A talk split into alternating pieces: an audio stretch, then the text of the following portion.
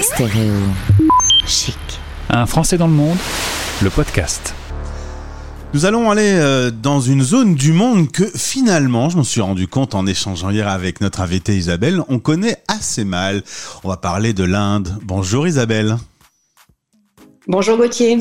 On profite de ton passage en France. Tu es actuellement, pour des raisons personnelles, euh, un peu sur le territoire français. Donc, euh, magie, il n'y a pas de décalage horaire. Sinon, il y a 4h30 à peu près avec, euh, avec Bombay. Oui, c'est ça. En ce moment, 4h30.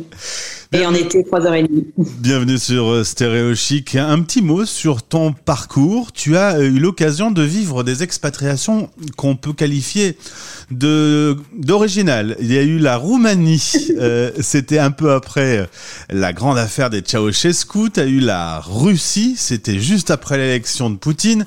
Tu as eu la Turquie juste après euh, l'arrivée au pouvoir euh, d'Erdogan et puis la Pologne, maintenant l'Inde. Tu choisis pas des expatriations faciles, faciles, Isabelle. Oui, enfin, je, je ne choisis pas tout court, je vais dire.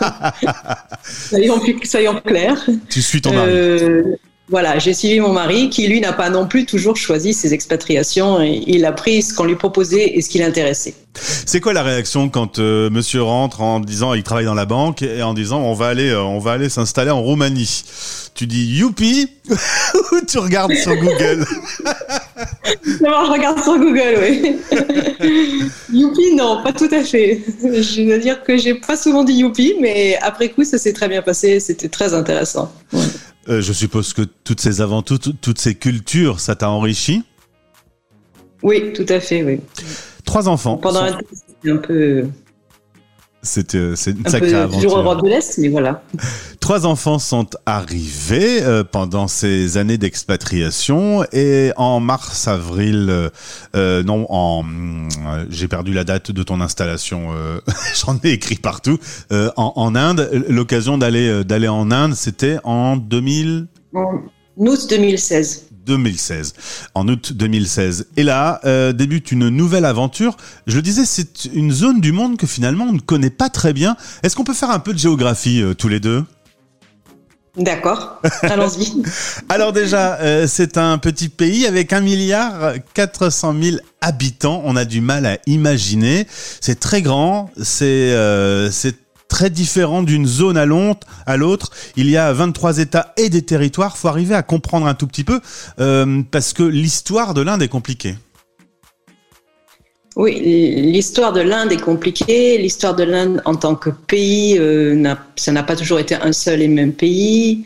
Euh, la géographie de l'Inde est, très diverse. C'est un, on appelle ça le sous-continent d'ailleurs. C'est pas vraiment un- un sous-continent, c'est assez péjoratif comme nom, mais c'est effectivement presque de la taille d'un continent.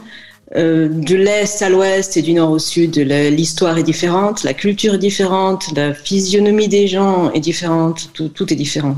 Alors il y a une zone euh, en Inde qui est Pondichéry, qui est une ancienne colonie française. Oui, tout à fait. Après, on connaît évidemment New Delhi, qui est la capitale, et paradoxalement Bombay, où tu résides, qui est euh, plutôt la capitale du business. Euh, tu m'as dit qu'on l'appelait Maximum City, je l'avais jamais entendu. Euh, pourquoi Maximum City? Parce que Bombay, c'est tous les extrêmes. C'est l'extrême de la richesse, l'extrême de la pauvreté aussi, euh, l'extrême dans l'immobilier, l'extrême dans tout, je dirais. Et pour les Indiens, Bombay, c'est la ville où on peut réussir. C'est c'est toujours encore aujourd'hui la ville où on peut réussir, la ville où on peut euh, faire carrière, la ville où on peut gagner de l'argent. Et il y a, des Indiens, enfin, il y a des gens de tout- toutes parts de l'Inde qui viennent à Bombay essayer de, de faire leur vie, de gagner de l'argent. Euh, La culture est radicalement différente. La philosophie de vie euh, aussi est très différente de ce qu'on peut connaître en, Europe. Quand on est euh, français, qu'on s'installe en Inde, comment ça se passe au début? Est-ce qu'on on est un peu choqué? Oui, on est effectivement un peu choqué. Il y a beaucoup de choses qui sont surprenantes. Et euh, il faut prendre le temps. En arrivant en Inde, il faut prendre le temps. Il ne faut pas toujours essayer de comprendre pourquoi cette chose-là se fait comme ça. Il faut juste accepter au début que ça se fasse comme ça. Et, et puis petit à petit, on comprendra. Et il faut être patient. Les Indiens ont une notion du temps qui est très élastique, je dirais, Ouais. qui n'est pas du tout la nôtre. La ponctualité, c'est un mot qui n'existe pas vraiment. Et, et puis même euh, s'excuser parce qu'on ne va pas venir à un rendez-vous, par exemple, ça, ne- ça ne se fait pas tellement. On vient pas, c'est tout.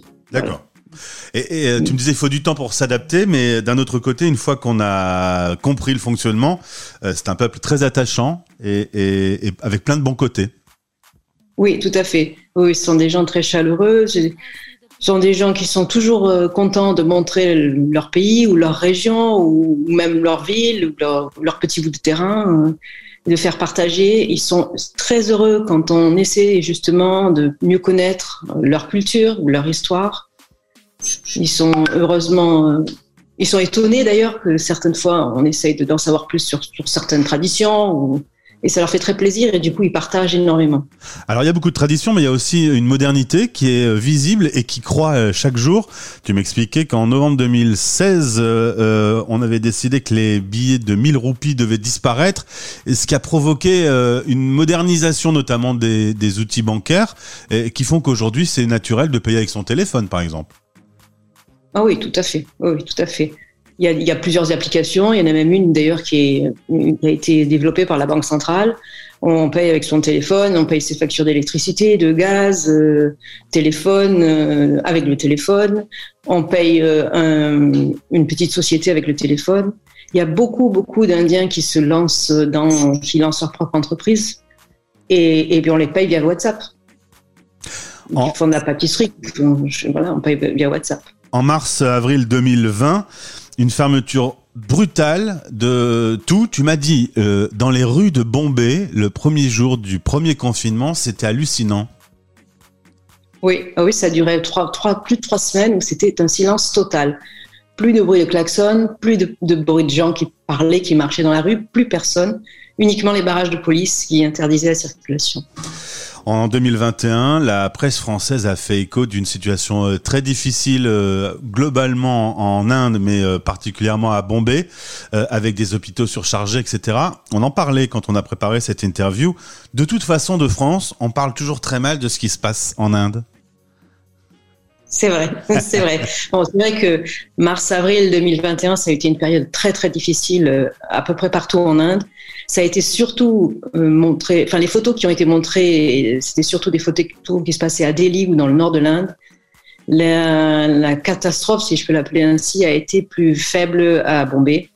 Il y a eu, il y a eu, effectivement ce qu'on a vu en, photo, mais moins, en moins fort. Et ça s'est moins ressenti sur Bombay, je dirais, et sur le sud de l'Inde aussi, je crois. Tu es à la tête de la rédaction du Petit Journal, l'édition de Bombay. Euh, justement, oui. comment on, on arrive à, à, parler de ce pays correctement, euh, vu que lorsqu'on entend des journalistes français en parler, ils sont souvent euh, pas très proches de la réalité. Comment justement on se reconnecte à la, à la réalité pour ramener de façon fidèle l'actualité sur le terrain? Déjà, en cette... pardon déjà en, en s'attachant à lire les journaux locaux, à écouter euh, la radio ou la télévision, bien que ce soit pas toujours euh, à partisans, je dirais, ils sont plutôt pas, pas très partials. Et puis ensuite en discutant avec les Indiens eux-mêmes. Et puis en vivant sur place, on voit les choses différemment ouais. de ce que celles qu'on peut voir dans la presse quand on n'est pas sur place. Donc voilà. Mon, mon idée, c'est de faire connaître l'Inde euh, comme je la vois moi en, en vivant en Inde, avec le petit journal. Il n'y a que 10 000 Français enregistrés euh, euh, au consulat euh, depuis l'Inde. C'est pas beaucoup. Ce n'est pas beaucoup, oui, non. Si on compare effectivement à 1,4 milliard, ce n'est rien du tout. Mais euh, c'est pas un pays où il y a beaucoup, beaucoup d'expatriés. Même dans toute nationalité confondue, je crois qu'il n'y en a pas beaucoup d'expatriés. Et aujourd'hui, euh, ta vie en, en, Inde se passe euh, comment? Est-ce que par rapport à, à la vie française, il y a des choses qui ressemblent ou il y a des choses diamétralement opposées? Il ben, y, y, a comme partout, hein, il y a des choses qui ressemblent et des choses qui sont complètement différentes. Mais euh, je dois dire qu'aujourd'hui, ma vie en Inde, c'est une vie assez facile. Une fois qu'on qu'on a passé la période d'adaptation, qu'on a un petit peu pris ses repères, euh, en tant qu'expatrié, ce n'est pas très difficile de vivre en Inde. Bon, il y, a, y a effectivement des choses qui sont toujours énervantes, du style, ben, en France, vous voulez traverser la rue, vous, prenez, vous, vous mettez devant un passage piéton et puis une voiture s'arrête et vous traversez. En Inde, déjà, il faut trouver le passage piéton, et même le passage piéton n'a pas vraiment une signification pour le conducteur indien. Donc, euh, en fait, on se jette dans la circulation en disant adieu va et on verra bien ce qui arrivera. Tu es la tête de, de, de, la rédaction, donc tu vis euh, dans le pays, mais tu regardes aussi la vieille France de loin. Euh, comment tu oui. comment tu gardes le contact avec ton pays d'origine? En écoutant la radio et en lisant les journaux français, en fait. Et, et puis après, avec ma famille, bien sûr. Et ton regard euh, sur euh, la France, quand on est aussi loin, on, on, on, la regarde de façon critique, on la regarde avec un peu de nostalgie, comme euh, Michel Polnareff était à Los Angeles et, et qu'il faisait sa déclaration d'amour. On a envie de lui faire une déclaration d'amour On voit la France différemment quand on n'y vit pas. On, on, se rend compte des avantages et des bons côtés de la France qu'on n'a plus, en fait. Et, et, on se sent aussi, parmi les étrangers, ben on se sent français, peut-être plus français que, que lorsqu'on est en France. Voilà. En tout cas, merci pour cette leçon de géographie, euh, Isabelle, parce qu'on en sait euh, plus euh, désormais. Et puis, on va retrouver un certain nombre de portraits croisés entre le petit journal Bombay et l'antenne de Stéréo Chic. début de ce partenariat dans quelques jours avec un premier invité qui va arriver rapidement à l'antenne. Merci beaucoup. ça te fait plaisir d'être un peu en France en ce moment? C'est pour des raisons personnelles pas très agréables? Oui, ça fait toujours plaisir de revenir en France. Eh bien, ça fait toujours plaisir. Profite-en Et bon côté. Et euh, au plaisir de te retrouver euh, sur cette antenne. À bientôt. Merci, à bientôt. Les Français parlent au français. En direct à midi, en rediff à minuit. Sur Stéréo Chic.